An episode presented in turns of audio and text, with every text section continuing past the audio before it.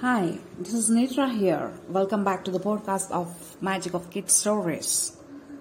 Hope you're doing fine. Today I'm narrating the story The Little Rose Plant. Well, let's begin the story.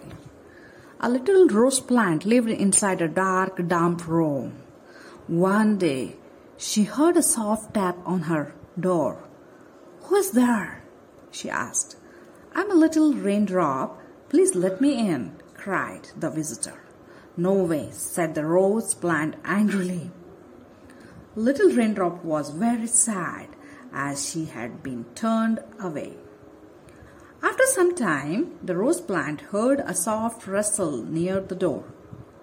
Who's there now? she asked. I'm Sunshine, said the new visitor. I don't have time for sunshine, said the rose plant haughtily.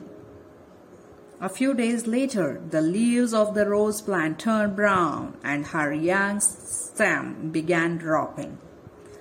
Then one day, she heard the chirping of the birds and opened the, her door to look outside. It was a spring and there were colorful flowers all round. The rose plant realized his mistake. So, when little raindrop and sunshine returned, she welcomed warmly, and after a few days, she had a pretty pink roses, for which she thanked the little raindrops and the sunshine.